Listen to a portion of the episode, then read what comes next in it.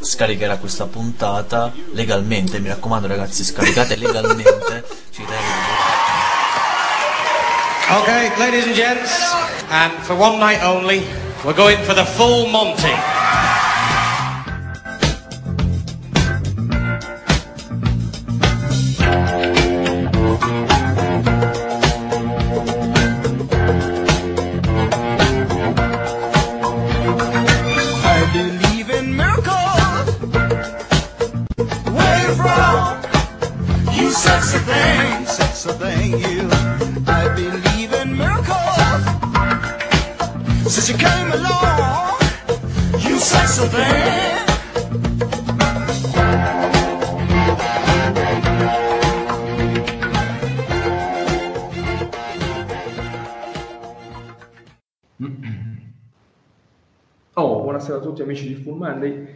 Siamo tornati, puntata 234, io sono Matteo, mi scuso già se mi sentirete magari parlare piano o come se stessi diciamo attraversando il tunnel del Monte Bianco, ma purtroppo sto traslocando e ho, sono in una stanza in cui non c'è nulla, quindi abbiate pazienza, vi chiedo già scusa. E come per la puntata 234 di Full Monday, i miei soliti compagni di viaggio, Milo Scapponi, ciao Milo. Ciao a tutti, buonasera. Non so se mi si sente bene perché ho le mie solite cuffiette di merda. ti, ti si sente alla grande. Mauro Marelli, ciao Mauro. Ciao, ciao Matteo, ciao a tutti. E un graditissimo ritorno Luca Domeneghini. Ciao Luca. Ciao a tutti, buona serata, grazie per l'invito. È se- sempre un piacere essere tornato su Radio Plate. Perfetto, sappi che tu sei, sei il benvenuto. Allora, partiamo subito con eh, i rookie. Allora, chi gioca, chi non ha giocato, secondo voi dopo week 5, insomma, bisogna cominciare a trarre un po' anche le conclusioni perché eh, non dico che siamo a quasi metà stagione, ma eh, poco ci manca. Allora, chi vi ha convinto di più, chi vi ha Speriamo. convinto di meno? Perché, Speriamo. eh, insomma, diciamo che sia- speriamo di arrivarci a metà stagione Eh, perché con la situazione Covid, insomma, non, è, non c'è niente di rassicurante. Allora, Gio Barro, Mm, convinto o non convinto? Milos. Ma eh, sì e no, eh, per come l'ho visto io, i Bengals quest'anno li ho visti qualche volta anche volentieri. Eh, primo match maluccio, poi secondo e terza week, secondo me in ripresa. Eh, poi le ultime due non l'ho visto affatto bene. C'è da dire una cosa, c'è da dire che dietro quell'offensive line sarebbe difficile per molti eh, giocare davvero bene. Eh, non è, quando l'ho visto male, non l'ho visto male più per, mh, per accurasi perché lui è sempre abbastanza accurato. E nella tasca si muove abbastanza bene. L'impressione che ho avuto è che eh, in caso di gioco rotto sappia davvero poco cosa fare con la palla e questa è una cosa abbastanza preoccupante. Non so se dipenda più da un po' i meccanismi arrugginiti dell'attacco dei Bengals in generale, dal fatto che comunque sia la pressure arriva, arriva tanta, dal fatto che il, il play calling offensivo sia per l'80% di, eh, di passaggio, Mixon sta correndo poco e quel poco che corre, corre male. Adesso non so se viene prima l'uovo o la gallina, però comunque sia il gioco di corse quest'anno eh, con causa sicuramente anche l'offensive line che eh, è pietosa non soltanto in pass protection ma anche sulle corse lascia parecchio a desiderare, però eh, chiaramente il gioco di corsa è essenziale. E emblematico il fatto secondo me del week 1 dove ancora eh, pote- il ragazzo poteva essere scusato, però in tanti giochi rotti, tanti passaggi sotto mano strani, uno del quale se non sbaglio è costato anche un fumble che poi ha svoltato un po' la partita. E, insomma, un po' ruffone, un po' ruffone, però secondo me le potenzialità le sta confermando, deve crescere ancora tanto. Questa è, è l'impressione che ho avuto. Sì, io sono, sono d'accordo con quello che, che hai detto tu. Io non, diciamo che non l'ho ancora capito bene, poi chiaramente forse anche 5 partite è un po', un po' difficile, ho come l'impressione che possa esplodere da un momento all'altro, però insomma io l'ho visto diverse volte in difficoltà, sì, poi quell'offensive line lì è, fa cagare, quindi insomma non è mai difficile specialmente per un rookie. Mauro, Luca? Ma io, scusa Luca, ti rubo un attimo la, la scena. Tranquillo. allora, eh, mh, come, diceva, come diceva Milos, io nella, prima, nella sua prima uscita l'ho visto perché affrontava appunto i Chargers e l'ho visto un po' in difficoltà, un po' è un eufemismo ovviamente. Sì, sì. Ehm, pur disimpegnandosi bene con il touchdown di corsa, ma lì va bene, le colpe, le colpe difensive nostre sono state veramente eclatanti. Eh, nell'ultima partita, invece, come hanno anche sottolineato i commentatori, ha avuto dei, ehm, degli exploit, nel senso che pur uscendo dalla tasca aveva già ehm, un qualcosa pronto da, da fare, un lancio magari sulla sideline, piuttosto che probabilmente sta entrando nei ritmi.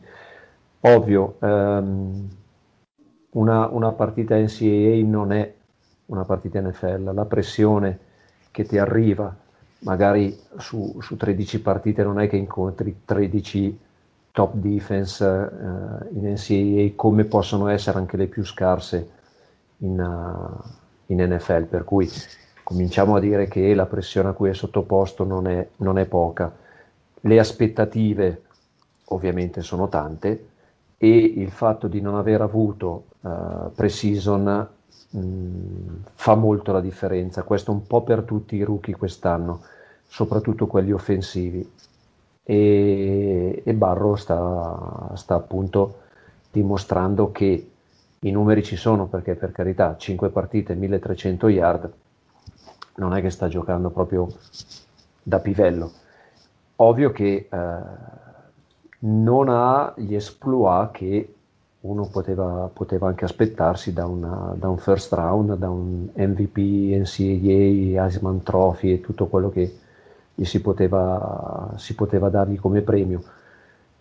Io aspetterei a dargli, a dargli i voti perché il tutto si assesti, anche lui prenda le misure, perché nell'ultima partita ha preso un po' le misure e ha rischiato meno, ragazzi, si, si, è preso di quelle vagonate che, che la metà basta e avanza. Solo con noi non, non, ne ha prese tante, ma ultimamente nelle ultime 3-4 partite ne ha prese veramente. La che ha preso con gli Eagles è stata devastante. Tante. Cioè negli Eagles anche Reader, anche scusa, sì, la, non Reader, è uno che ho in Lega, un, un difensore, figa gliene ha date veramente tante, cioè un giocatore che non si è mai visto gli ha dato due sec, ma partendo da linebacker praticamente con tutta la velocità che potesse avere, l'ha livellato a suono. Penso che sia diventato alto più 5 cm in più perché proprio l'ha steso come la pasta per la pizza. Quindi eh, penso che solo Carne ha presi di più ultime, nelle ultime due partite dopo Barro e quindi penso che stia velocizzando un attimino i tempi e avendo magari quel timing per riuscire a sfuggire a, a un colabrodo che ha di fronte. Sì, perché poi se analizziamo l'attacco dei Bengals in sé, di talento ce n'è, perché di talento cioè, c'è Higgins, c'è Joe Mixon, c'è AJ Green. C'è... AJ Green sta già prendendo le distanze da quello che ho letto, sta già cercando di farsi mercato. Sì, perché sarebbe poi anche alla fine uno degli ultimi contratti che potrebbe prendere. Esatto. Quindi... Bene, Luca? Eh, avete sostanzialmente tutto voi. Eh, io l'ho visto pochino, l'ho visto solo sostanzialmente solo domenica scorsa, visto che eh, i Broncos erano in bye week e mm, a, a, me è piaciuto, cioè nel senso è piaciuto. Si vede che il, gioco, che il ragazzo ha talento e secondo me ne ha talento anche da vendere, cioè mm, pare che sia uno dei tanti quarterback che probabilmente nei prossimi anni eh, andrà a fare molto bene in questa lega. Eh, c'è da dire che secondo me è vero la OL, però è, vero che anche diversi sec sono colpa sua, perché piuttosto che scaricare la palla, piuttosto, cioè proprio senza proprio, proprio ca- ca- carenze tecniche, diciamo, anche non essere in grado di leggere bene i blitz, eh, hanno portato anche diversi sec, diversi sec, diciamo anche, qualche divers- anche più, più, di qualche analista, proprio sono, sua, sono sulle sue spalle. Eh, c'è da dire che ne parlavo con, qual- qualche settimana fa con un- una vecchia conoscenza di Full Monday, Andre Simone, Ah, che, probabil- che- che- che probabilmente il freno a mano di Barro rischia di essere proprio Zach Taylor, che secondo lui non è McAvey, ma non è neanche Matt LaFleur, piuttosto che, eh, o piuttosto che Matt LaFleur, quindi cioè, non è un coach così bravo, quindi potrebbe essere lui il freno a mano per la crescita di Barro, tant'è che in queste prime settimane si è visto un Barro abbastanza...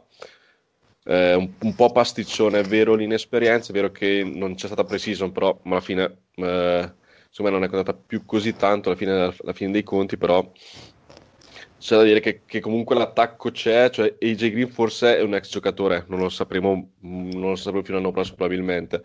Diggins è un rookie, Boyd è l'unica arma che ha sostanzialmente perché riparta idea è abbastanza ridicolo e quello che manca secondo me sono soprattutto le valvole di sfogo che possono essere Bernard e Perine sul, su, su, sull'esterno, sul, su, soprattutto sui terzi down che secondo me stanno facendo malino quest'anno.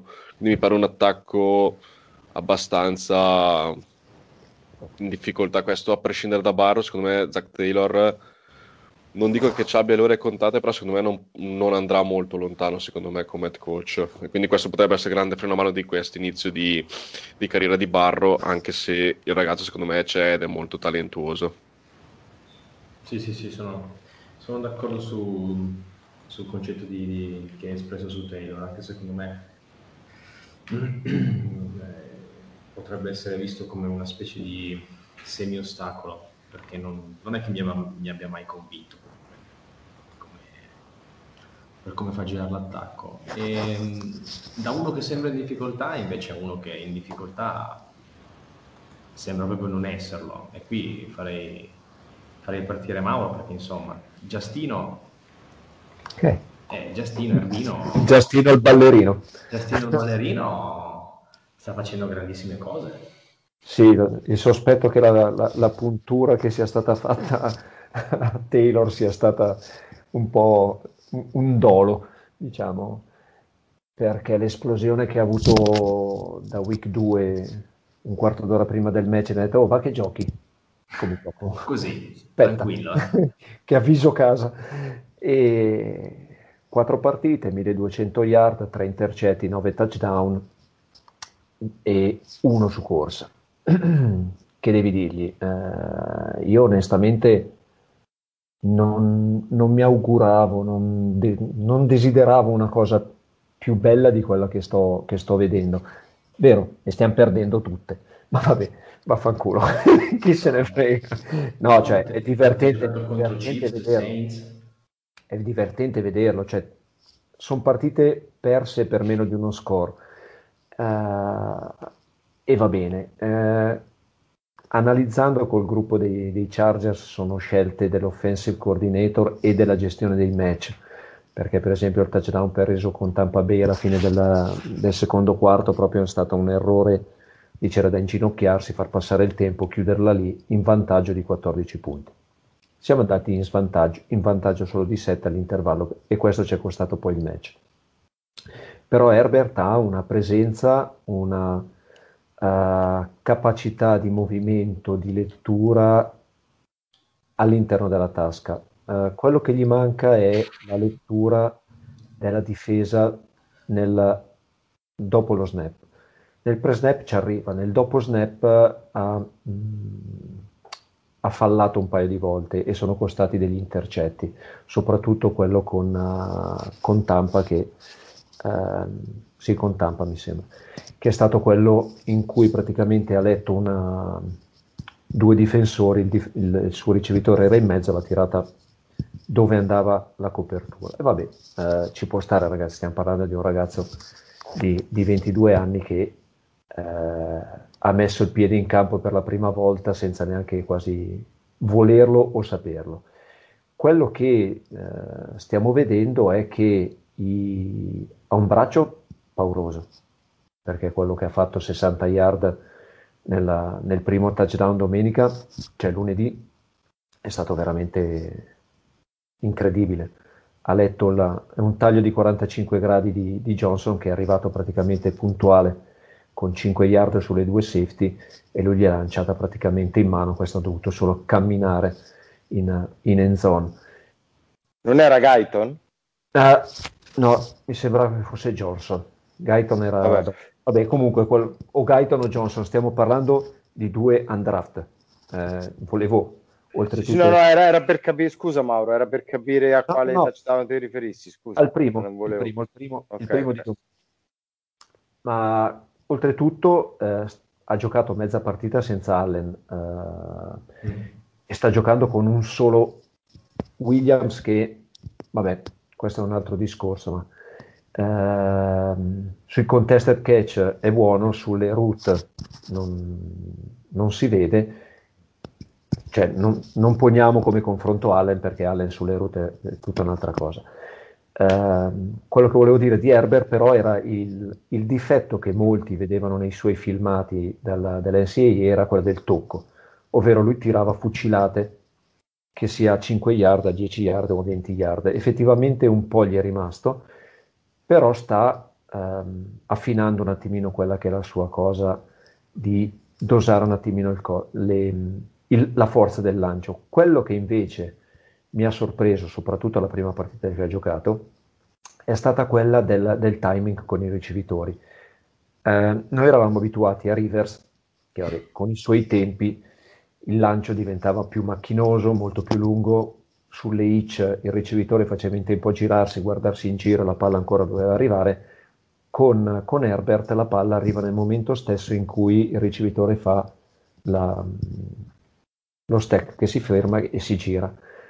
E sul ricevitore in movimento, se andiamo a vedere soprattutto dall'underneath, cioè nella, nella zona più prossima alla linea di scrimmage, la lancia in finestre strettissime e soprattutto mai indietro al ricevitore, sempre eh, avanti o sul corpo del ricevitore, dove il difensore non può arrivare. E questo è un, un merito perché insomma non è da tutti pronti via arrivare a fare delle cose del genere che erano state valutate negativamente eh, durante i filmati della- della- del college. Per cui io, eh, ragazzi, qui io mi sto divertendo, ci siamo ripresi a, a divertirci guardando, guardandolo giocare, tant'è che anche Linz è convinto nel, nel- nel nominarlo starter, perché insomma, adesso a furor di popolo, anche un, un imbecille l'avrebbe messo come, come starter. Steichen invece deve eh, gestire diversamente la partita, non puoi pensare di arrivare in touchdown sempre con tre giochi e lasciare poi la difesa sempre in campo. È quello che io ho notato è questo, nel senso che con un, con un Herbert tu con tre azioni rischi di andare veramente in touchdown e poi gli altri 50 snap li gioca, li gioca sempre la difesa. Quindi la, la gestione della partita deve essere diversa con un elemento del genere in campo. Sai a me cosa che mi ha, mi ha stupito tanto di questo ragazzo? È il fatto di, che ha una personalità non da rookie. Sì, Cioè, non ha avuto paura di andare a giocare contro Mahomes, non ha avuto paura di giocare contro Brady, non ha avuto paura di giocare contro Breeze e tutte e tre le partite comunque le avete perse. E di... tutti e, tre, e tutti e tre gli hanno fatto dei gran complimenti, soprattutto quelli di Mahomes che gli ha detto ragazzo cerca di evitare sti colpi perché ha stirato, ha stirato un linebacker, cioè, diciamocelo, questo è un ragazzotto di 1,90 1,96 che pesa 100 110 kg, 115 kg, quindi tira di quelle stringhe solo che ne prende. Quindi Mahomes gli ha detto guarda che so io cosa si prova, quindi cerca di evitare queste botte.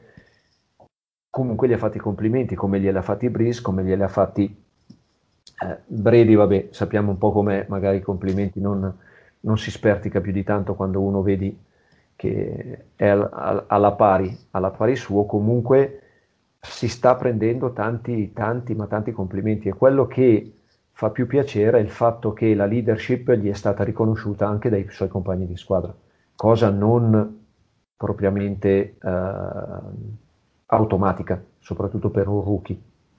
Sì, confesso che non, non mi aspettavo di vederlo così. Ehm, Probabilmente mi aspettavo, sai, il classico periodo un po' di, di- di ambientamento, magari un po' di difficoltà iniziali. Invece penso che sia uno dei pochi rookie di quest'anno che non sta trovando troppe difficoltà, perché comunque secondo me va bene che il coaching staff magari lo, gli crea la sua comfort zone e tutto, però secondo me è proprio Herbert eh, che è, è proprio forte, ma anche mentalmente. Sì, sicuramente quella è una delle sue peculiarità. È pazzesco, infatti ti giuro, non, non mi aspettavo di, di, di, di- arrivare a Week 5 e vedere Herbert giocare così. Ehm, Luca? Sì, eh, scusami, ci avevo spento il microfono.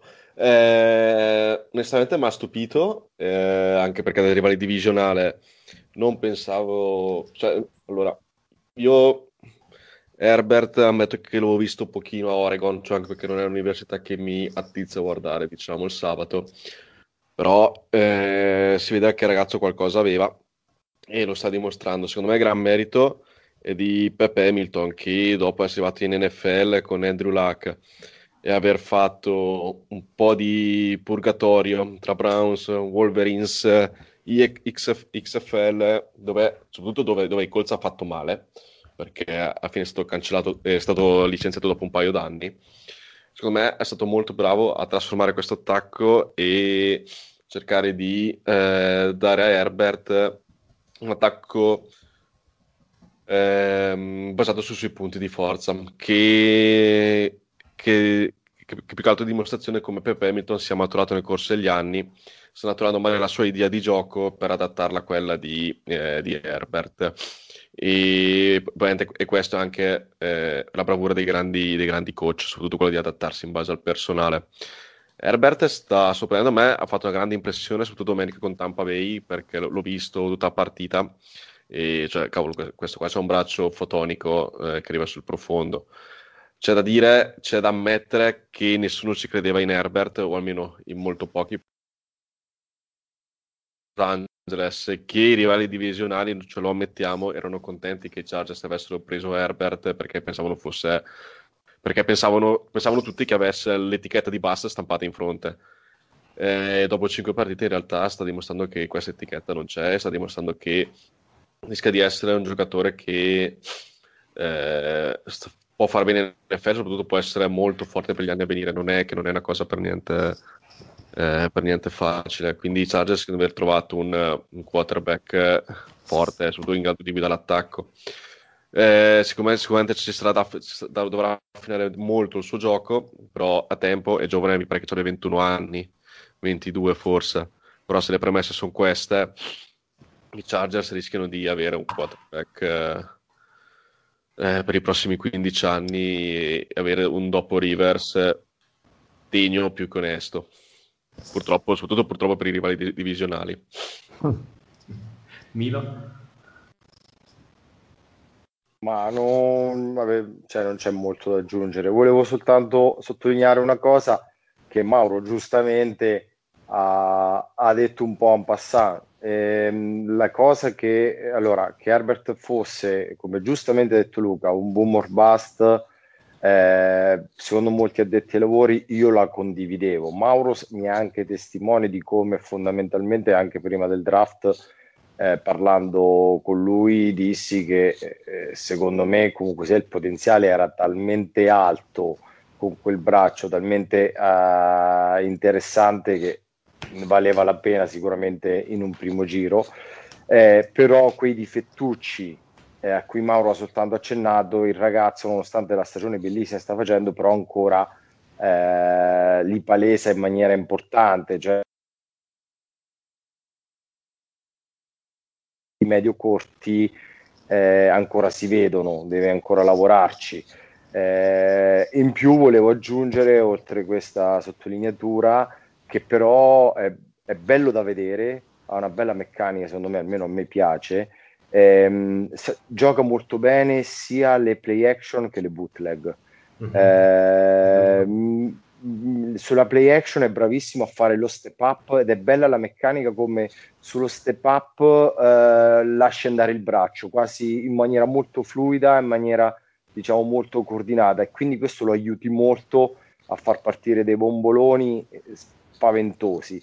E poi le bootleg le gioca davvero bene. Questo l'aveva palesato anche eh, negli anni di Oregon al contrario di Luca io eh, amo guardare i Dax eh, gio- giocare l'avevo visto spesso e, e lui c'ha questa cosa che in- lui in corsa eh, resta sempre coordinato con i piedi corretti riesce anche in corsa a far forza, a far perno sul piede giusto e, eh, e ad essere accurato quando non è poi facilissimo eh, esserlo. Quindi eh, croce delizia, però sì, il potenziale è importante.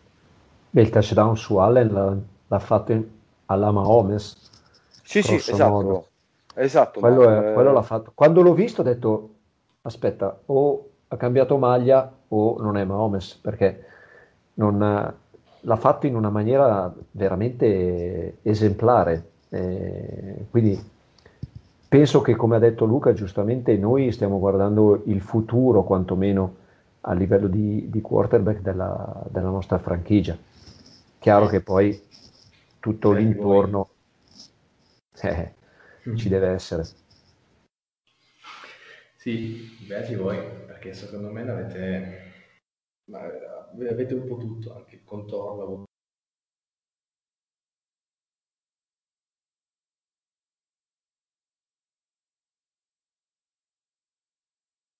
Io ho visto dal vivo l'infortunio di Prescott, Lasciamo stare. mamma mia ragazzi, mamma mia, perché subito non avevo capito, si teneva la gamba ma non, non- non inquadravano. Madonna, proprio una, una roba, una roba orrenda, speriamo che possa tornare a, a giocare.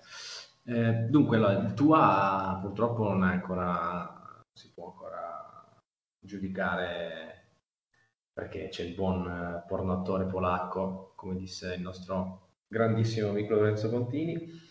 Io vi voglio fare una domanda, ehm, senza stare ad analizzare tutte le, le prestazioni, chi dei quattro offensive linemen vi ha convinto di più, chi vi ha convinto di meno? Perché comunque questi quattro hanno tenuto banco abbastanza per, per tutto il draft eh, insomma adesso anche per loro è arrivato un momento un po' di, di- di- di- di giudizio. Faccio partire Luca. Sì, allora, eh, secondo me mh, tra alti e bassi, allora, quello che mi ha impressionato è che non pensavo per adesso è Willis a, mh, a Cleveland, che l'ho visto davvero molto bene eh, come tackle sinistro. Non pensavo che facesse la transizione così in fretta da tackle destro a tackle sinistro, la cosa mi ha sorpreso abbastanza. Probabilmente anche dovuto grazie al fatto che sia un giocatore molto tecnico e che si sia adattato molto bene in NFL da quello che ho visto. Quindi, cioè, Wills, io mh, direi che più che promosso. Beckton è un grosso punto di domanda, come tutto un grosso punto di domanda ai Jets, perché eh, giovedì scorso doveva essere mh, è iniziato la partita in panchina, entrato in campo, si è fatto male, cioè anche lì poi la gestione del ragazzo non è stato granché, ma onestamente come Oregon i Jets non è che siano una squadra che mi vogliono guardare la domenica, cioè, anzi li ho visti solo... Ultimamente poi proprio. Eh, No, li ho visti solo, li ho visti solo con noi dieci giorni, eh, ciao, dieci giorni fa, sono un po' più di dieci giorni fa oramai, con, eh, che abbiamo giocato contro di loro in Thursday Night. Quindi Beckton è un grosso punto domanda anche perché sarebbe ingiudicabile in questo momento. Eh, grossa delusione secondo me è Andrew Thomas ad ora, ma forse lì eh, si dovrebbe aprire una parentesi gigante su tutta la questione dei Giants come quella questione dei Jets. Secondo me perché sta facendo veramente male, secondo me Thomas, da quello che ho visto, anche da quello che ho letto. Malissimo. Perché- sì, anche probabilmente lì ci sarebbe da radere al suolo, cioè, secondo me, mh, dal GS, cioè nel senso i Jets sono probabilmente ad, una, ad, 11, pa- ad- a 11 partite da resettare tutto, i Giants probabilmente sono a, tre- a due stagioni da resettare tutto probabilmente ed è quello che servirebbe a loro. Quindi secondo me grosso punto di domanda su tutto, questo, fino a questo momento Andrew Thomas bocciato perché non riesce a vincere una, una, una sfida.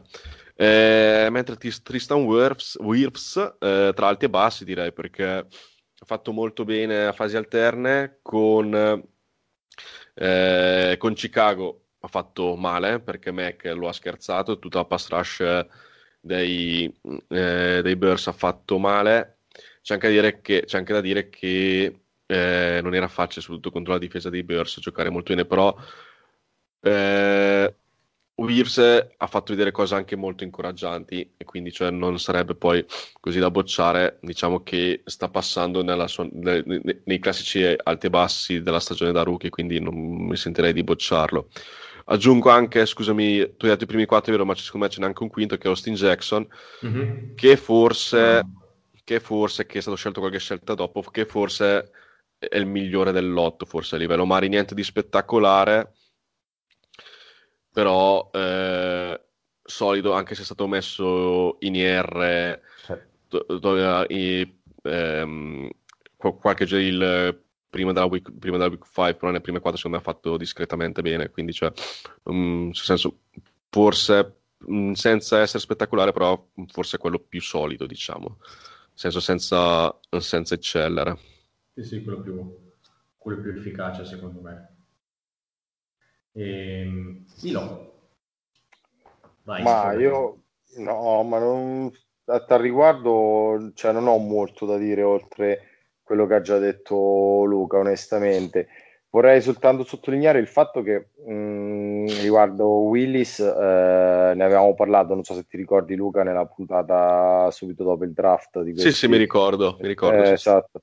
E avevamo detto che il pericolo comunque sia eh, ci sarebbe stato, che nella transizione non, non sarebbe stata immedia- immediata. In realtà, in effetti, non è andata come avevamo detto. Il ragazzo sta giocando davvero molto, molto bene e no, secondo me è, era quello più tecnico di tutti e infatti probabilmente come giustamente ha sottolineato Luca è quella la motivazione per cui si è adattato così bene perché questo ragazzo tecnicamente anche se a livello fisico paga dazio rispetto a altri prospetti usciti nell'ultimo draft nella, nella stessa position però a livello tecnico talmente era talmente pronto, talmente avanti rispetto agli altri che già si vede. Eh, secondo me, dopo di lui, quello che può avere più potenziale eh, è Wirf, eh, perché eh, secondo me ehm, è un buon Wirf è un buon compromesso tra tecnica e qualità e doti fisiche. Quindi magari avrà bisogno di un po' di tempo in più, di una stagione in più, però anche Wirf di, eh, è destinato a una grande carriera, a mio avviso. Gli altri non riesco proprio a valutarli perché partendo da Thomas, che davvero sì, mi, mi sta deludendo onestamente. E Beckton davvero non c'è nulla da dire. Jackson senza infamia e senza lode era stato preso sempre il primo giro, se non sbaglio, alla 22-23, che a mio avviso eh, fu un reach clamoroso però per adesso sta pagando, però io da questo non è che mi aspetto un uh, grosso sviluppo futuro, secondo me quello che sarà più o meno già l'abbiamo visto. Mauro, che passiamo ai wide No, sono, allora, sono d'accordissimo con, con quello che hanno detto loro due. Tra parentesi vorrei far notare come stranamente Cleveland sia diventata una squadra, sì. nel senso che quattro partite ha vinto. Quando mai è successo che ne, negli ultimi quattro stagioni ha vinto quattro partite, una per ogni stagione. Quindi eh, il signor, il signor Campo, di, Campo di Maggio mm. si è preso solo, eh, stavo guardando adesso le statistiche, 7 sec. Quando mai? Cioè con una linea così, a parte che hanno preso Conklin, mm. hanno, questo, hanno Wills, hanno anche Tretter al centro che comanda comunque eh, molto bene perché l'esperienza ce l'ha. C'è una linea discretamente giovane, quindi eh, non può far altro uh, Wills che uh, contribuire e prendere il contributo da chi ha al suo fianco. Quindi penso che sia quello che al momento abbia um, la potenzialità per essere già un pretender a livello di uh, top 10 come tackle um, in futuro. Ovviamente adesso è, è il top uh, dei tackle usciti dal draft. Gli altri devono vedere, Wirf come ha detto, come ha detto Milos, probabilmente uh, farà qualche step, ci metterà un po' di più e come ha detto invece Luca, anche Jackson, potrà dire la sua. Siamo sempre lì, è il- un po' il contesto. eh, Miami quest'anno non sta facendo male, oltretutto ha quel quarterback rookie, anche lui, di qualche decennio fa, che, si sta, che sta portando avanti la squadra. Queste sono le scelte di Gaze che si protraggono negli anni, no? Sono tutte le cose, le cose sue, vedi Tannehill a, a Tennessee.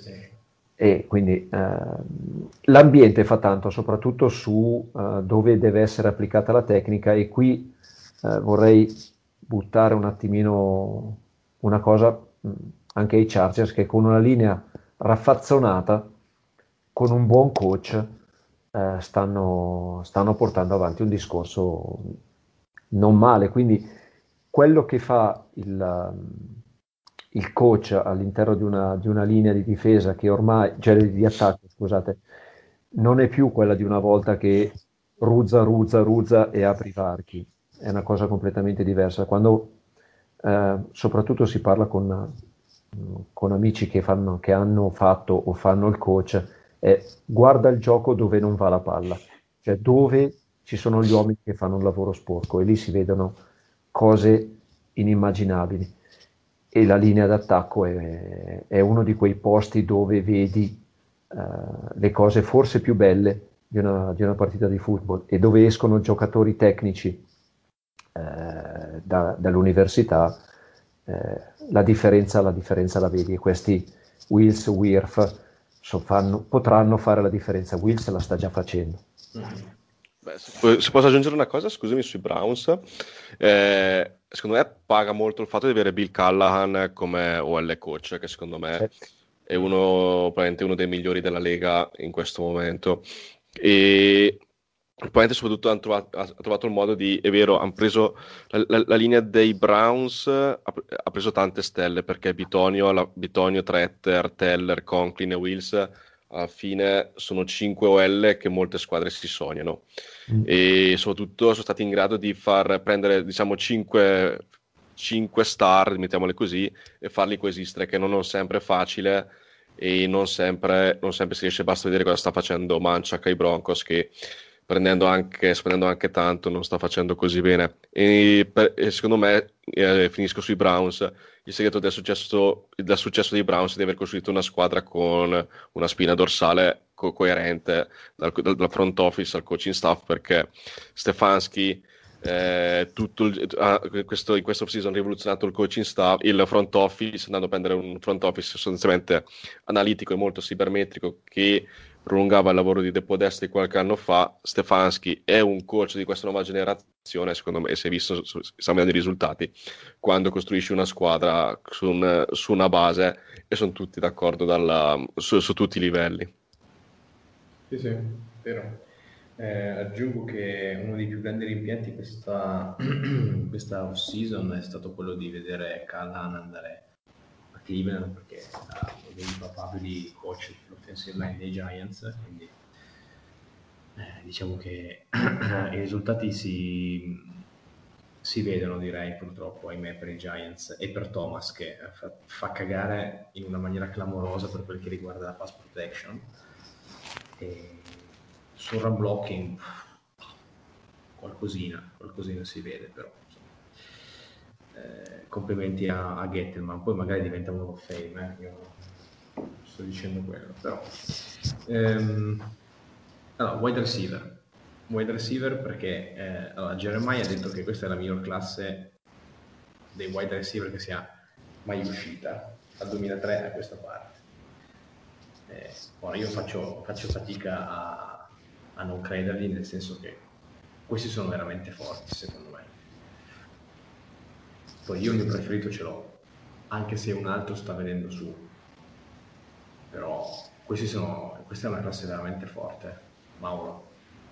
Eh beh, io, io il mio pupillo ce l'ho e l'ho preso in Lega, l'agnellino, l'agnellino di Dallas, che domenica si è preso di quelle trone che... Minchia. Ma vabbè, quando hai un ignorante come safety succede quello, eh. Cioè, Sì, sì, per carità di Dio. Però sta giocando... la- le prime partite ha fatto un po' Mm, La prima partita, la seconda forse ha fatto un po' di fatica, ma adesso sta venendo fuori alla grande, a parte che hanno una combinazione di ricevitori a Dallas, per cui il gioco magari varia e lui si prende gli spazi che merita. Oltretutto lui è un uh, after catch, nel senso che lui ha una velocità e, una- e un disimpegno dalla- dai difensori che eh, all'università lasciava sconcertati. E eh, qui invece si sta dimostrando anche e soprattutto un possession receiver, nel senso che nonostante le botte che prende, la palla non la perde. Poi verrò smentito sicuramente domenica, ma fino, fino ad ora, nonostante non abbia segnato molto, ma 430 yard su 29 ricezioni, comunque non è, non è poco, nel senso che per, una- per un rookie inserito in una squadra dove hai sempre comunque costantemente la pressione, perché i Cowboys sono, sono sempre tra, tra le top eh, come, come squadre seguite. Quello che probabilmente adesso darà fastidio è il fatto che non avrà Prescott. Non è detto che il QB che subentri possa, possa non dare una mano o sì, Mm, vediamo. Mitico, Andy Dalton.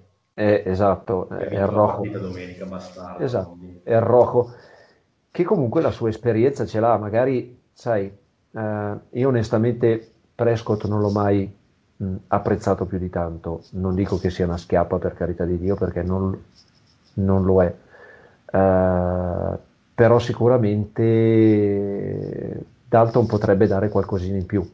Poi, oh, ripeto, a, a me piace tantissimo, tantissimo Lamb. Eh, come altri ricevitori, eh, onestamente li sto, mh, sto seguendo pr- principalmente lui, però poi abbiamo un Claypool che era partito a- dall'essere un tight end, ma no, ma questo qui giocherà più che altro tight end perché tanto, oh, sti cazzi, alla faccia del tight end fa le reverse, fa, fa qualsiasi cosa e questo è il mio, il mio top, top duo sono questi due, cioè Lamb e Claypool che sta venendo fuori alla grande perché gli altri sì, comunque se la cavano, ma questi due qua sono per me sono uno step, un gradino o due sopra gli altri. Milo?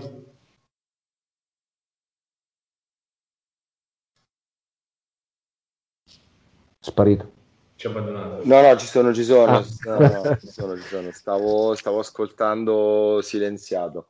Eh, no, fa, fa andare Luca perché vorrei sentire un attimo quello che dice Luca perché lui è più ferrato di me su queste cose, quindi Prego, prego. Vai Luca. Molt-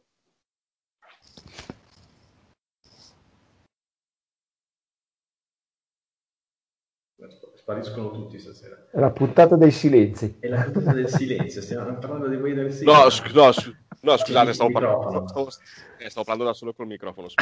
No, eh, volentieri, cioè, nel senso, tanto ne ho uno in squadra che per un rookie wide receiver, anzi ne avrei due, quindi eh, che è Jarry, Jarry Judy, che è JJ, Vabbè. che doveva essere il miglior ricevitore di questo draft. Eh, si, è, ritrovato in una situazione non facile perché si è trovato senza Sutton sul lato esterno. Locke è durato una partita e poi si è ritrovato con Driscoll e Ripien a lanciargli la palla e soprattutto senza Sutton e quindi portando sostanzialmente lui da solo eh, il, peso, il peso dell'attacco. Secondo me non sta facendo male, è vero le statistiche non sono granché, però Jerry Judy sta dimostrando cose buone. La prima partita ha fatto male, lì bisogna essere onesti perché ha fatto due drop clamorosi che forse alla fine potevano costare, che ci- forse ci hanno costato la sconfitta. E, però ehm, come Lamb, come CD Lamb, è il, set- è il sesto rookie della storia NFL e Lamb è il settimo per eh, essere il rookie con eh, quattro partite consecutive con almeno 50 yard. E, e non succedeva da Stefan Dix dal 2014, se non sbaglio. Comunque, so- e comunque la compagnia è di alto livello, che mi pare che ci sia anche Jerry Rice e Terrell Owens, quindi Sì. gente, gente di altissimo livello. Bisogna vedere se con il rientro di, di Locke, con una OL che magari inizia a giocare meglio, possa finalmente Mari fare quella, mm, quel career day che, da cui ci aspetta perché ha fatto una cosa strepitosa con i Jets che ha fatto la, mm, un, un, TD alla Randy Moss andando a rubare la palla dalle mani del, del cornerback. Il talento c'è, è un playmaker perché è uno che quando, quando c'è la palla in mano guadagna e guadagna anche tanto.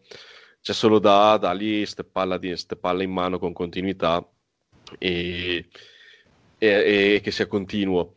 Aggiungo, Emler si è visto pochissimo, ma da quello che si è visto, secondo me, talento ce n'è perché ha fatto, da, qualche, da, quel po' che ha giocato, qualcosa ha fatto vedere, soprattutto ha fatto vedere che sul medio corto eh, rischia di non essercene per nessuno, soprattutto per i suoi cambi di direzione repentini. Poi, per non fare un nome eh, classico, dico la, la, eh, la Visca Sceno, eh, mio pupillino del college, che sta confermando quello che si diceva di lui al college, col trino svizzero in grado di correre, ricevere, cioè, ha giocato dalla, eh, dalla eh, mm, giocando anche dalla Wildcat, ha mostrato che è difficile da fermare, è uno che se non avesse avuto quei primi di infortunio e qualche problema caratteriale, probabilmente stiamo parlando del migliori, forse sarebbe andato anche al primo giro al draft. Comunque uno che a Jacksonville, anche lì nel buio di Jacksonville, sta dando un po' di luce e c'è un motivo per cui, c'è soprattutto c'è un motivo per cui sorridere a Jackson perché la Visca rischia di diventare un wide receiver numero uno in NFL. Finisco con Henry Rax, che anche lui eh, sembra veramente speciale come ricevitore, è uno che è veloce, va sul profondo, attacca, rischia di mm, dare tanta confusione, da, da, dare grattaca, tanti grattacapi per, le, per, le difese, per i cornerback avversari, anche perché si è visto con... Eh, domenica con Kansas City come lui non abbia paura di andare man to man, di andare in contested catch, che erano delle cose, mh, dei punti di domanda su, che c'erano su di lui pre-draft, invece sta dimostrando che è in grado di, di essere un NFL a 360 gradi, a 360 gradi non essere solo uno, uno speedster che va sul profondo. Eh, domenica mi è piaciuto tanto Rax. Mm-hmm. Sì. Milo? Allora, ehm, classe di wide receiver secondo me fantastica.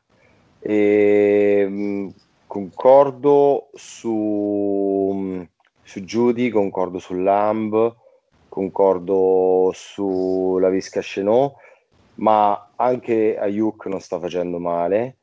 E, faccio un po' fatica. Mm, mm, allora, Claypool sì, mi ha stupito perché eh, Claypool era chiaramente un boom or bust di livello colossale, adesso è chiaro che sia più un boom che un bust, anche perché a Notre Dame la production era stata praticamente ridicola. Va bene che eh, comunque sia non c'era proprio un, un QB under center a Notre Dame, soprattutto nell'ultimo anno, e, e che questo ragazzo sia venuto fuori praticamente soltanto alla combine con, delle, con dei risultati assolutamente stratosferici per un ragazzo delle, delle sue misure. Ehm, però ecco, aveva, si portava dietro questa targa da boom or bust, ormai sappiamo che è un boom, però eh, comunque sia il ragazzo da un punto di vista tecnico deve ancora viaggiare tanto perché è vero fa le reverse, eh, va dritto per dritto va bene, le contested catch ci mette il fisico, lo sa fare, però l'albero delle tracce è davvero ancora, almeno per quel poco che ho potuto vedere io, davvero molto molto risicato e non mi sembra che abbia per il momento grosse doti di root running, eh, però questo rischia di diventare davvero dominante. Eh, però secondo me quello che... Eh, è il più completo di tutti, nessuno l'ha nominato, che è Justin, Justin Jefferson. Jefferson, sì. eh, Jefferson ha mostrato, secondo me, in, questi, in queste prime settimane, eh, oltre a una buona dose di sfrontatezza che non guasta mai, però secondo me ha mostrato di... perché il dubbio Jefferson è andato un po' più in lungo degli altri, essenzialmente perché la production c'era, vabbè, LSU come fai a non avere la production? Però perché LSU era stato impiegato quasi essenzialmente nello slot, soprattutto nell'ultimo anno, quindi si pensava che sull'esterno non fosse poi eh, tutto questo ground wide receiver, soprattutto in ottica di sviluppo futuro. In realtà ha dimostrato di poterci star bene sull'esterno perché velocità sembra averne, le tracce le sa correre, secondo me, ancora non tutte, però mh, sembra molto disciplinato. Eh, le mani ce le ha, il fisico ce, ce l'ha, un po' di sfrontatezza, come dicevo, ce l'ha. Secondo me eh, Jefferson è quello che al momento è più completo di tutti. Sa fare un po' tutto e per me i Vikings hanno fatto un, un, un piccolo azzardo che però ora sta ripagando. Sì, io concordo in pieno, infatti lui è uno dei mio, è il mio preferito tra questi perché è quello più, quello più completo, anche se devo dire la verità che il CD Lamb visto domenica è qualcosa di, di straripante, di assolutamente straripante. Eh, Questa è proprio una, una bella bella classe di, di, di wide receiver, secondo me. Secondo me saranno, ne, ne vedremo delle belle, ecco, insomma. Peccato che i Giants non ne hanno preso nemmeno uno. E, Neanche i Packers. neanche però i Packers. Eh, non abbiamo parlato di Jordan Love, Milo, ci vuoi dire qualcosa? Non so, del, della Eh, tua... della che tua- è, è- è- più, è il più grande QB che è stato preso in questo draft perché se fa giocare così Aaron Rodgers vuol dire Mi ricorderò sempre il, il bestemmione che hai dato quando... È il vostro futuro, è un investimento. Sì, c'è a perdere. Amore. Eh, a che- fondo perduto. Che mi ricorderò sempre che hai detto eh, o se chiamano Jordan Love io me ne vado preso in pieno Oh, però cioè, adesso no- no- non scherziamo. Cioè, tu hai preso il primo Jordan Love che non farà uno snap per tutta la stagione a meno che quello non si spacchi il crociato. Hai preso De Gara che ha fatto 5 snap e poi si è spaccato per la stagione al terzo e al secondo hai preso Dillon che, no- che ha giocato penso sì e no 10 snap cioè tu i primi tre Potevate- giri l'hai potevate non buttato Ha nel draftare. fatto 8 portate Dillon. porca troia quante? 8. Eh, ti ho detto 10, quindi se no 10, ecco. Eh, cioè, tu- primo, secondo e terzo giro dell'ultimo draft tu non li stai utilizzando per tutta la stagione, vabbè. Beh, De, De Gara ha un nome un perché, dai. Mm, e Allora, visto che stiamo parlando di cazzate, non possiamo non parlare di Adam Gates. Gazzate. no, no, no, no, aspetta, ma, cazzate. eh, Matte, Matte, perdonami, poi ti rubo il mestiere per 30 secondi, questo me lo devi concedere perché abbiamo Luca, abbiamo Luca. Prima di passare al nostro amico Gaze, vorrei chiedere a Luca eh, perché secondo lui questa, to- questo totale eh, disinteresse per vedere Isaiah Simmons in campo da parte dei Cards. Allora, eh, quindi cosa ha fatto 10 s- uno snap forse difensivo in 5 partite? Sì, esatto. Non mi, non mi ricordo neanche. Allora, secondo me è stato il concetto di base che è stato sbagliato, perché l'hanno detto subito, ehm, come si chiama, Kingsbury, eh, dopo il draft. E Isaiah Simmons l'abbiamo preso perché era il nostro giocatore più alto sulla board e quindi non potevamo passarlo. Però se tu vai a vedere in, in, in free agency cosa hanno fatto i, i Cardinals, hanno preso Jordan X, se non mi sbaglio, dandogli Sì. una svalangata, una svalangata di milioni. Hanno preso Devon Kennard, che era starter a, eh, Detroit, a. Detroit, esatto. E poi hanno preso anche Devondre Campbell, che era starter ad Atlanta. Cioè, sono stati a prendere tre veterani, andando a spendere anche un bel po' di soldi. E poi hanno preso un quarto linebacker in NFL. Secondo me è il concetto di base che, eh, che non esiste. Poi, secondo me, come, ehm, poi secondo me hanno il peggior de- defensive coordinator per l'utilizzo dei linebacker, perché abbiamo visto come a Denver Vance Joseph eh, con i linebacker non sapeva cosa farci, tant'è che come è andato via lui, i linebacker hanno svoltato, con gli stessi linebacker tra l'altro hanno svoltato la produzione. Basta vedere cosa, cosa è stato Todd Davis con Vance Joseph e cosa è stato Todd Davis eh, con Fangio eh, a 12 mesi di distanza. Secondo me non c'hanno proprio la pallida idea di come utilizzarlo ed è un gran peccato perché come non mai in questo momento l'NFL ha mostrato che eh, è in grado di adattarsi. Gli, coach che ci hanno successo sono quelli che si adattano eh, in base agli uomini che hanno e, si, e non, e non sono più fissate con il concetto di 3-4, 4-3 difesa, cioè sono tutte difese situazionali in grado di, eh, in base a quello che ti fornisce l'attacco, cercare di adattarti. Ed è un gran peccato che Isaiah Simons è quel tipo di giocatore che eh, mh, può darti molti diverse varie di gioco. Eh, tant'è che secondo me mh, un, una comparison una, una, può essere Shaq Thompson, che anche lui come Isaiah Simons entrava al draft, entrava in NFL con tanti punti di domanda, che qualcuno diceva, eh, cacchio, va in NFL, alla fine vedete che farà il running back, il, ra- il, il running back non farà neanche il linebacker. Alla fine è diventato un linebacker, è diventato, secondo me, un, un ottimo linebacker in NFL, e, e, soprattutto in coverage è uno che fa la differenza. E secondo me mi aspetto che Isaiah Simons quei tool ce li ha. Poi bisogna vedere Ovviamente eh, Joseph, secondo me, Arizona proprio non sa cosa farci di Isaiah Simmons e, e, e questo mh, è probabilmente stato l'errore, l'errore madre, probabilmente è stato draftarlo perché è vero che un linebacker però Arizona mi pare che sia ben lontana da essere una squadra totalmente completa e mi pare che ci abbiano diverse, mh, diversi punti di domanda in squadra. Quindi cioè, una risposta certa non ce l'ho, secondo me è perché non sanno proprio come utilizzarlo, non sanno proprio come usarlo. Mm, chiaro, chiaro. Uh, ok, Gazzato? Perché ne ha fatta un'altra, eh? Che combinato? che ha combinato stavolta? Eh beh, ha, ha rilasciato Levion Bell. Ah, sì, sì. Dice, eh. ragazzi. No, ma la domanda, la domanda non è tanto questa riguardo Gates, la domanda è ma mm. eh, esisterà al mondo un QB che riuscirà a non essere rovinato da Gaze? Beh, cioè, Pe- non... Peyton Manning. Ah, sì. ah, oltre Peyton Manning.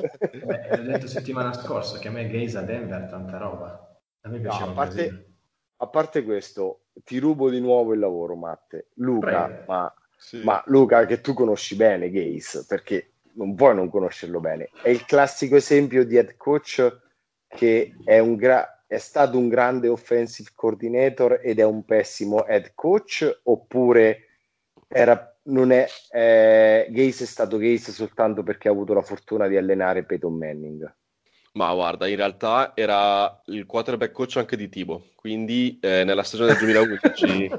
no, no, vabbè. Gli antipodi cioè, adesso... proprio stiamo.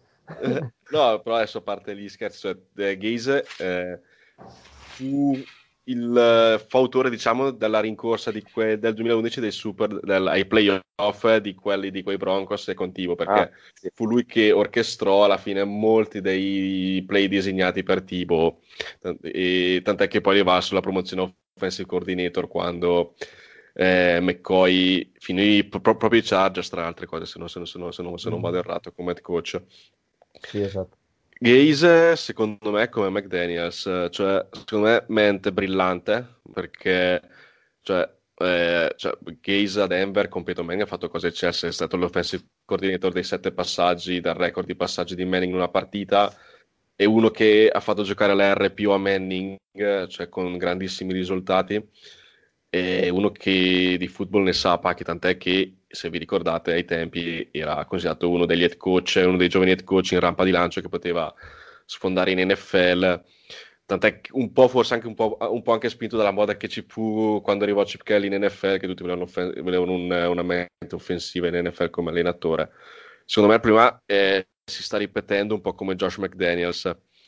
Eh, grandemente offensiva, però secondo me non ha le doti per essere un head coach, cioè non ha il polso con giocatori Abbiamo visto come Miami ha lasciato terra bruciata intorno a sé. Stiamo vedendo come ai Giants, eh, scusami, ai Jets sta lasciando terra bruciata perché probabilmente la vicenda di, eh, di Le'Veon Bell è solo la punta dell'iceberg di tutto quello che sta succedendo in quello spogliatoio e probabilmente anche perché non è stato in grado di costruirsi un, uno staff perché cioè, onestamente non vedo, cioè non, mi, mi, faccio, mi, chiedo come mai Greg Williams sia ancora in giro nel 2020 a fare il defensive coordinator. Eh, e abbiamo visto come Greg Williams mm, cioè nel senso che alla fine le sue difese non sono mai state così dominanti da far dire wow, cioè, teniamo, nonostante lui abbia una grande autostima di sé.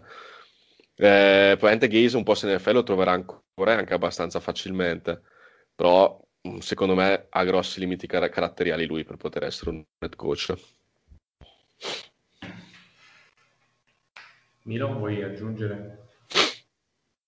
Ma eh, no, è quello che credo anch'io, perché comunque sia, è proprio, mh, non so se sono limiti caratteriali, eh, questo no, non lo so perché non, no che non sono d'accordo, non sono in grado di dirlo, eh, però secondo me proprio eh, cioè, fa una cazzata dietro l'altra da un punto di vista gestionale e quindi lì i limiti sono, sono assolutamente evidenti, quindi tendo a concordare in pieno con l'analisi di Luca perché quello che ha fatto a Denver eh, l'ha fatto e come, cioè, non ho molto altro da aggiungere.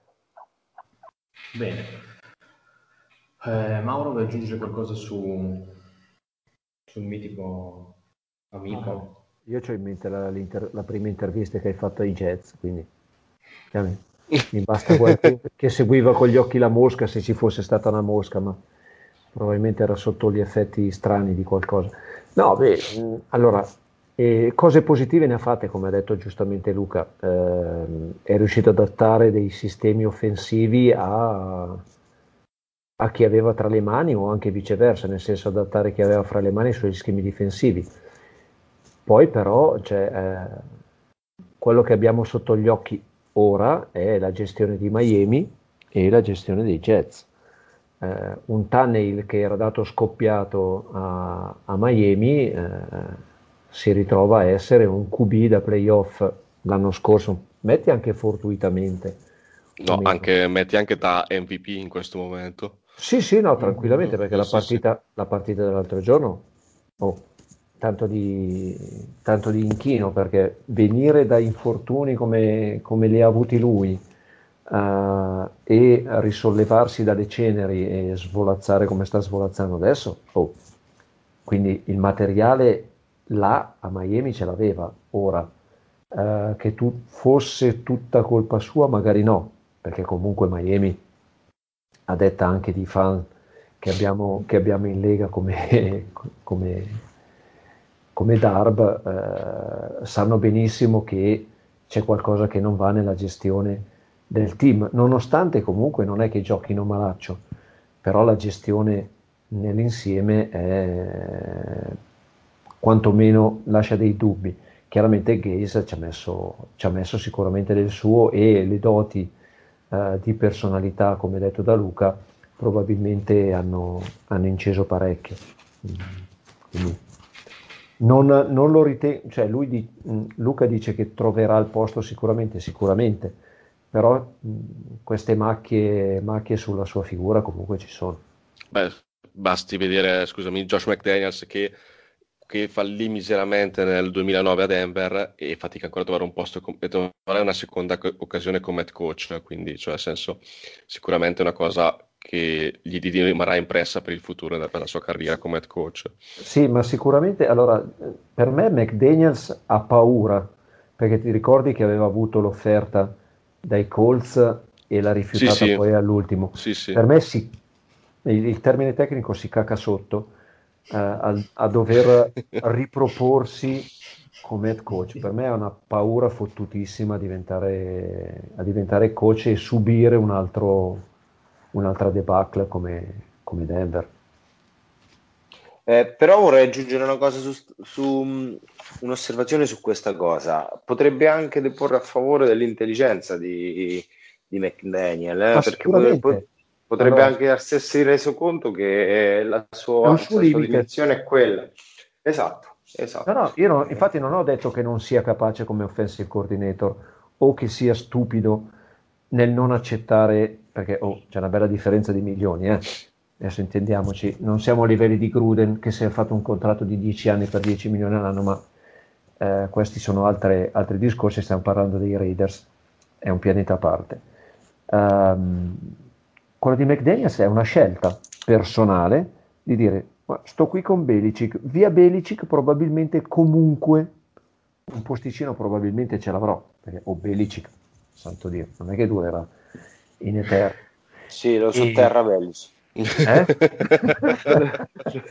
per me, Lo per me- per me è come il, il Papa che avevano messo lì per transizione e poi li ha sepolti tutti quelli del conclave. Esatto, come la Eh. regina Elisabetta. Sì, praticamente eh, dovrebbero avere più o meno la stessa età e quindi mh, probabilmente eh, ha avuto la sua, il suo top ai, ai Patriots dove comunque aveva un support, un support, un support in cast non indifferente che si è trasferito in Florida e adesso deve dimostrare quello che può dare con ehm, quello che ha.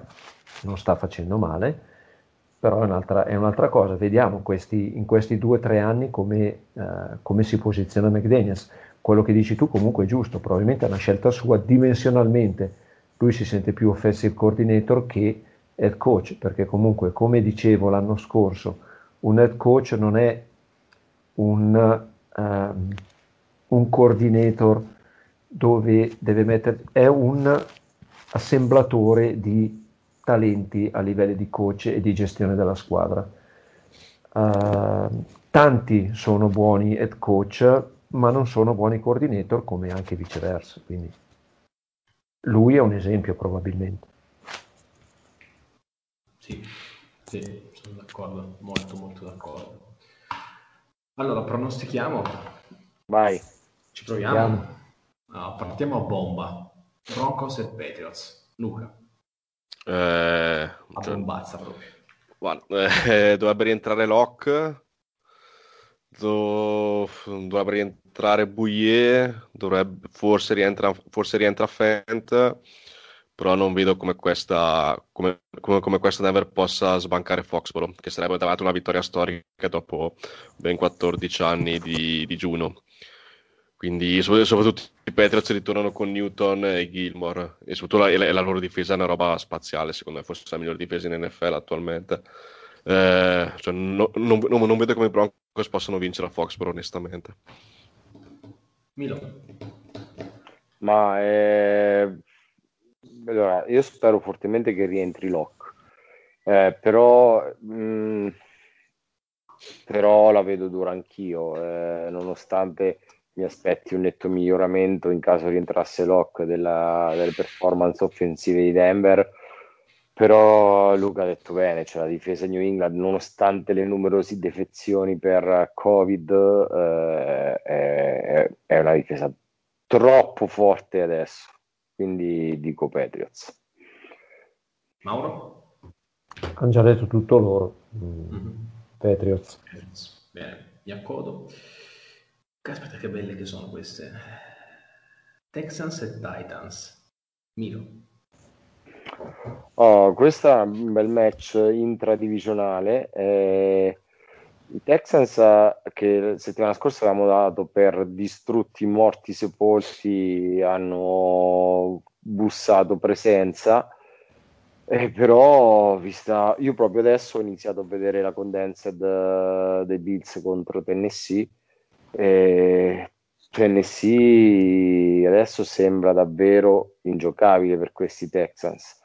Il mismatch offensivo è, cioè attacco Texans è- contro la difesa di Titans è, è davvero troppo svantaggioso per i Texans, quindi io dico Titans. Luca. Ehm, seco- beh, allora i Texans che sono senza, che hanno, che sono con Romeo Crennel come interim head coach. Onestamente, a me questi Titans fanno paura e mi sembrano veramente, veramente forti. Poi la loro difesa, se non è, se non è la, se, se la prima è quella dei Patriots, quella dei Titans forse la seconda, perché sta veramente giocando.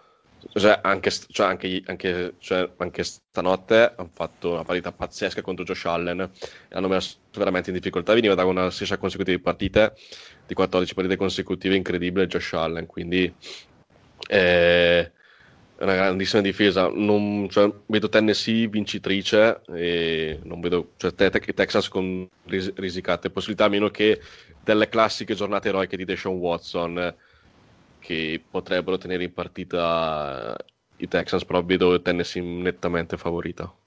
Mauro?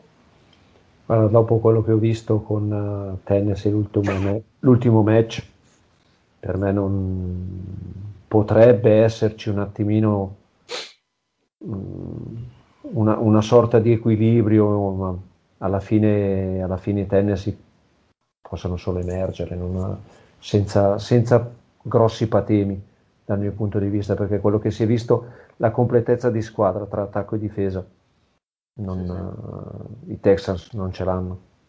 Sono, sono forti e sono anche belli da vedere i Titans, quindi Sì.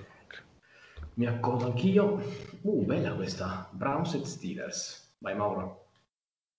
Eh, allora, hai preso diciamo una squadra con un QB che amo particolarmente, eh, che sono i Pittsburgh, proprio, capo di Ci- maggio, dai. Ciccio Berger non... Sono due squadre con quattro vittorie all'attivo, i Browns che sono in, uh, in ascesa perché dopo la prima che hanno perso le altre sono andate in, uh, in completa discesa ma folle. Hanno ritrovato un Beckham che sembra che abbia, pare, che abbia messo un po' la testa a posto quantomeno in campo. Dopo sei anni. Eh, magari è cresciuto, sai.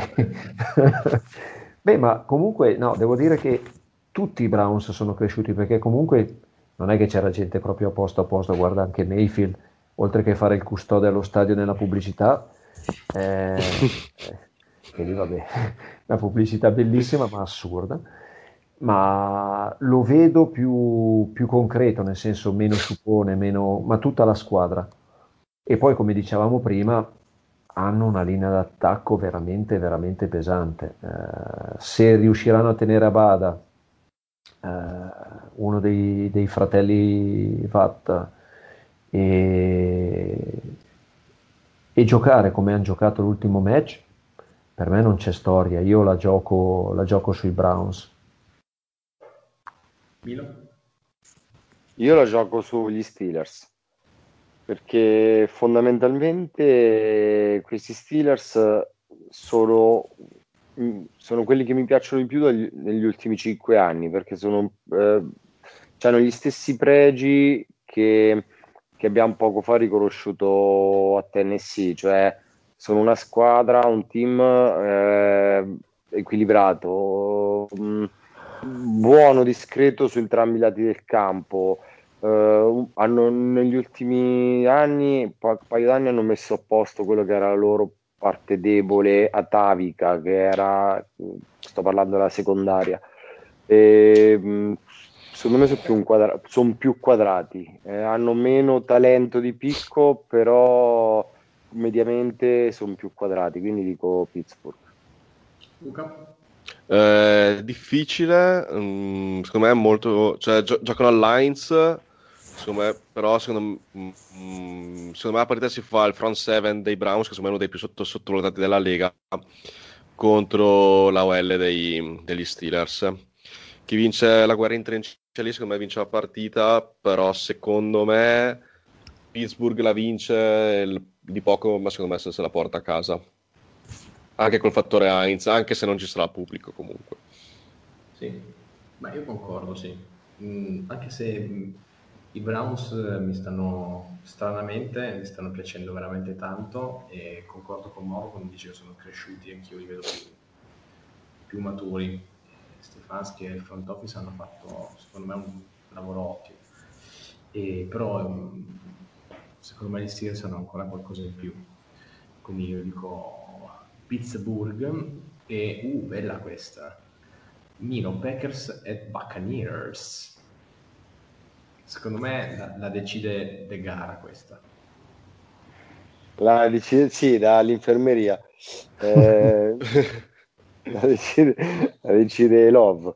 Eh, no, a parte tutto. Eh, questa è, è- allora, questa è una partita strana perché eh, Tampa Bay praticamente eh, se dovesse perderla andrebbe 2-3 e... 3-3. Ah, 3-3, scusa, andrebbe 3-3 e sai, beh, comunque sia, viste diciamo le aspettative, non sarebbe comunque un grosso risultato.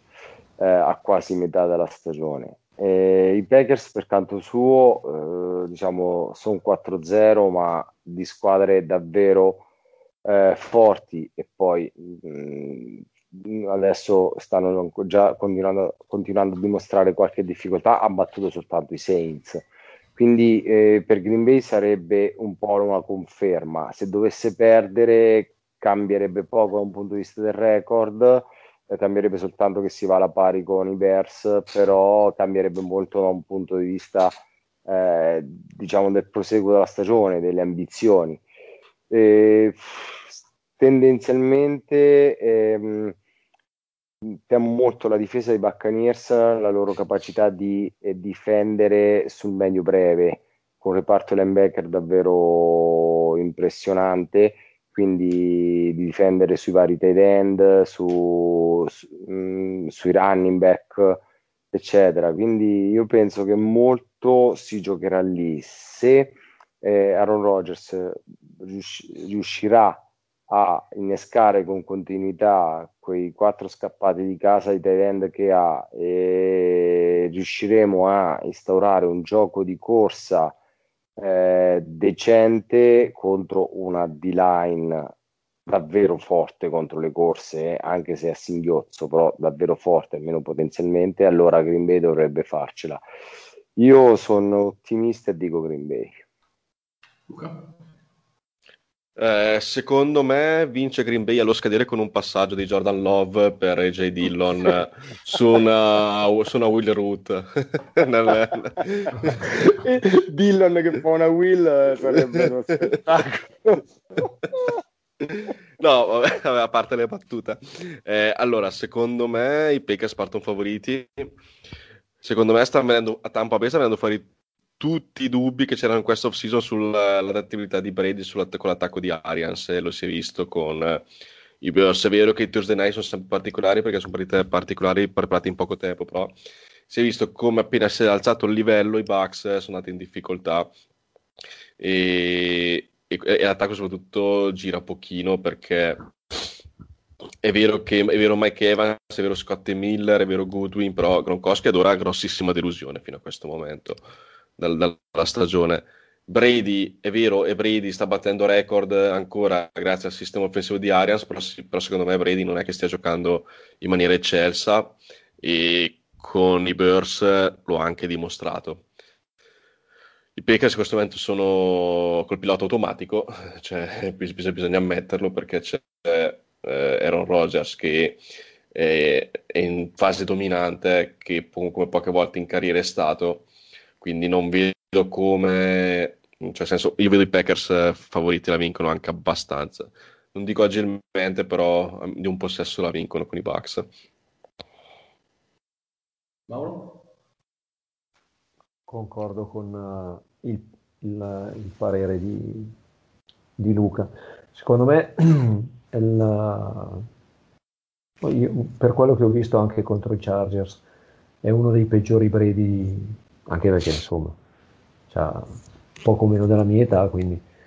E, e quello che sta facendo i Packers adesso è i veri, i veri Packers guidati da, da Rogers ritrovato, forse uh, più fiducia nel coaching staff, uh, più fiducia in se stesso e quello che sta facendo veramente è mm, entusiasmante a essere tifoso dei Packers un QB così eh, non, può, non, può, che instillare fiducia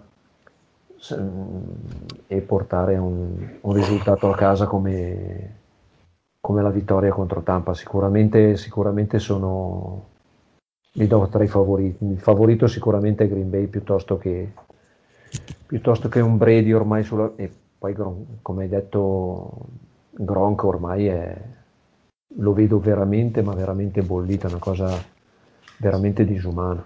Non, boh, non lo so, non, non, lo vedo, non, lo vedo, così incisivo come poteva essere prima della, del suo pseudo ritiro l'anno scorso e niente, do Packers, Packers assolutamente. Packers. Assolutamente, no, no, concordo pieno. E anche più largo della, di, di, quanto previsto. Bene. Allora, gli ultimi due. Rams at 49ers. Luca. Ma eh, onestamente non, non vedo, non- non vedo come gli attuali Niners eh, poss- poss- possono vincere con i Rams perché le secondarie dei Niners sono ridotte all'osso e si è visto anche domenica contro i Dolphins eh, in che, in- in- in che stato sono. Garoppolo si è visto che non è pronto a tornare in questo momento perché domenica ha fatto una partita pessima, im- imbarazzante a tratti e quindi se dovesse giocare, dovessero giocare Mullens o, o, Beta- o Beterd, eh, Aaron Donald e quel front seven lì se ne fa un senso se, se, se si li mangiano a colazione quei due quarterback lì. Eh, cioè, onestamente non vedo come i Rams possano perdere quella partita, onestamente. Milo?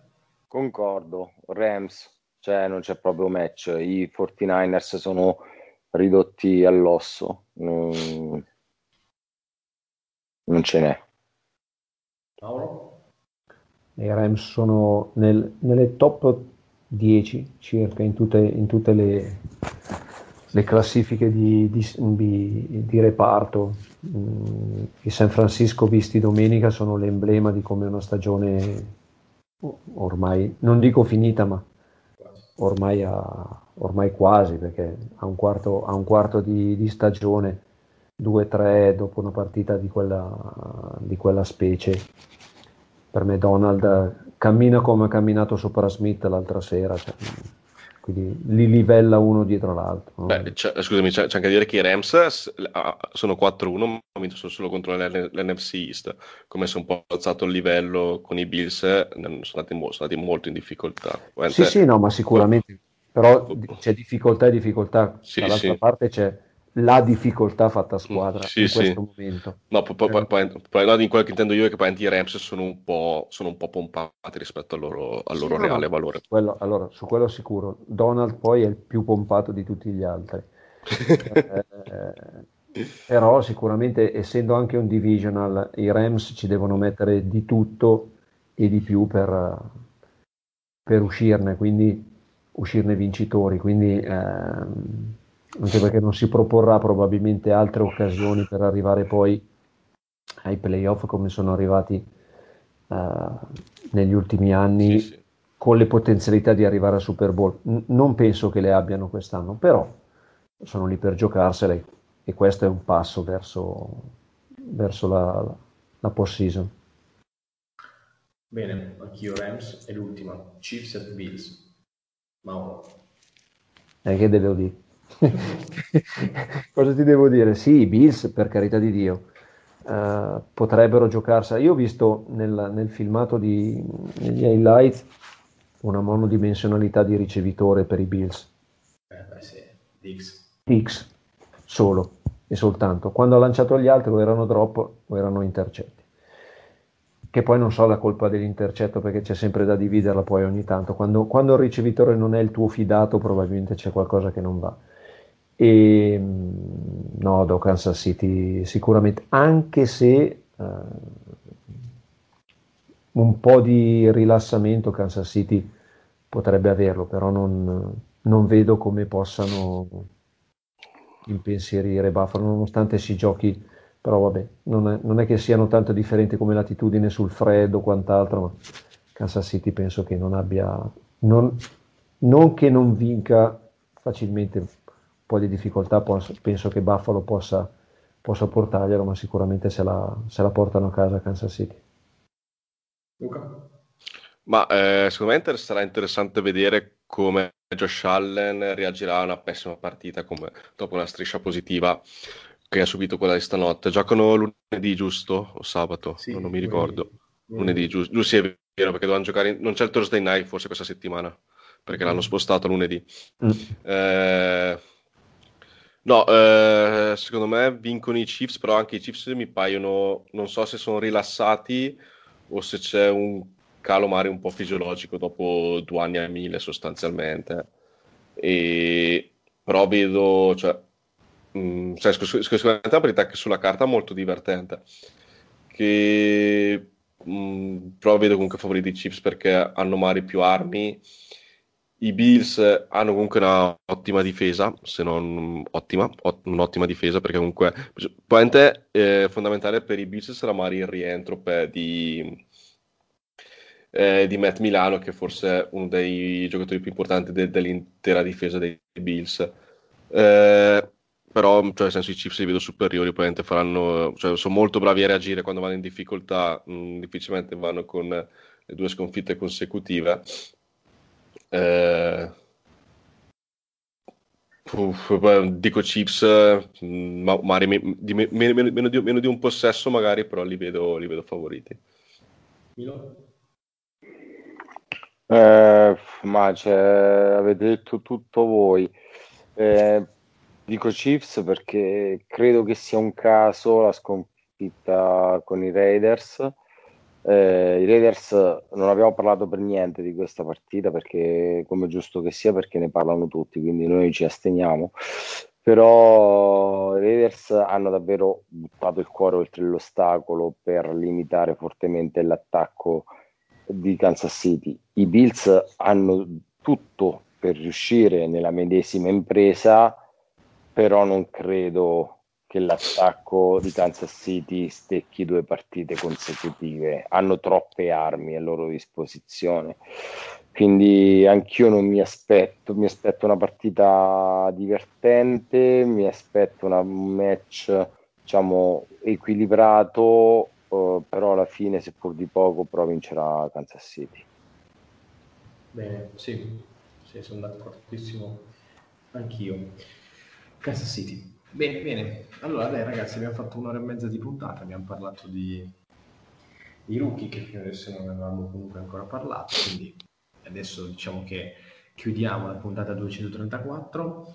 Eh, beh, io volevo ringraziare ovviamente i miei compagni di avventura, quindi un ringraziamento e un saluto a Milo Scapponi. Grazie Matte, un saluto a tutti quanti e prima di, di chiudere vorrei una promessa formale da parte di Luca che adesso la prossima volta che torna ci parlerà un po' di questa strana, strana stagione dell'NCAA. Eh, posso, sarò onesto, quest'anno per mille motivi la sto seguendo pochissimo, quindi... Aia, aia, aia. Eh, esatto, cioè per mille tra, tra lavoro e cose personali quest'anno sto seguendo pochissimo il college, quindi purtroppo è quello, è que- questa- quest'anno è quello che è, cioè un anno- 2020 è un anno particolare per tutti, ha intaccato anche il college football per me, diciamo. Va bene. Allora parleremo di altro, Luca. Assolutamente, quando vuole. Assolutamente. Ok. Un saluto a mm, Mauro Marelli, ciao Mauro. Ciao Matteo, ciao a tutti. Come tutte le volte che, che saluto, mi raccomando su Telegram postate tutte le vostre domande e le vostre richieste. Un, un arrivederci a settimana prossima. Esattamente, hai fatto benissimo a ricordarlo e un ringraziamento ovviamente a Luca Domeneghini. Ciao Luca.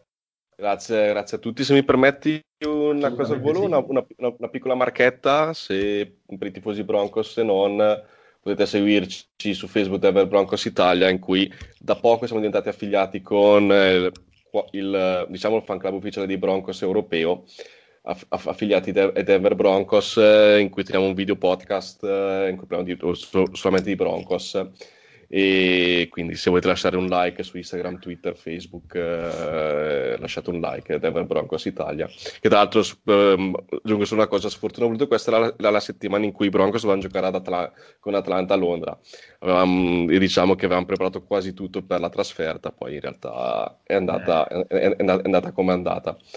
Però, esatto, comunque grazie a tutti per l'invito, alla prossima, buon- una buona continuazione. Bene, è un'ottima, diciamo così, un'ottima, un ottimo percorso quello che state facendo. Io vi seguo, quindi siete, siete bravissimi. Poi ovviamente vi leggo sempre, quindi complimenti.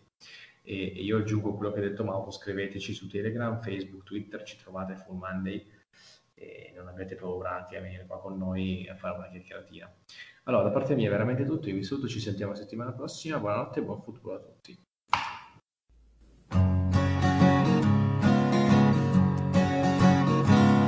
Little boxes on the hillside. Little boxes made of ticky tacky. Little boxes on the hillside. Little boxes all the same. There's a green one and a pink one. and a blue one and a yellow one. They're all made out of ticky tacky and they all look just the same.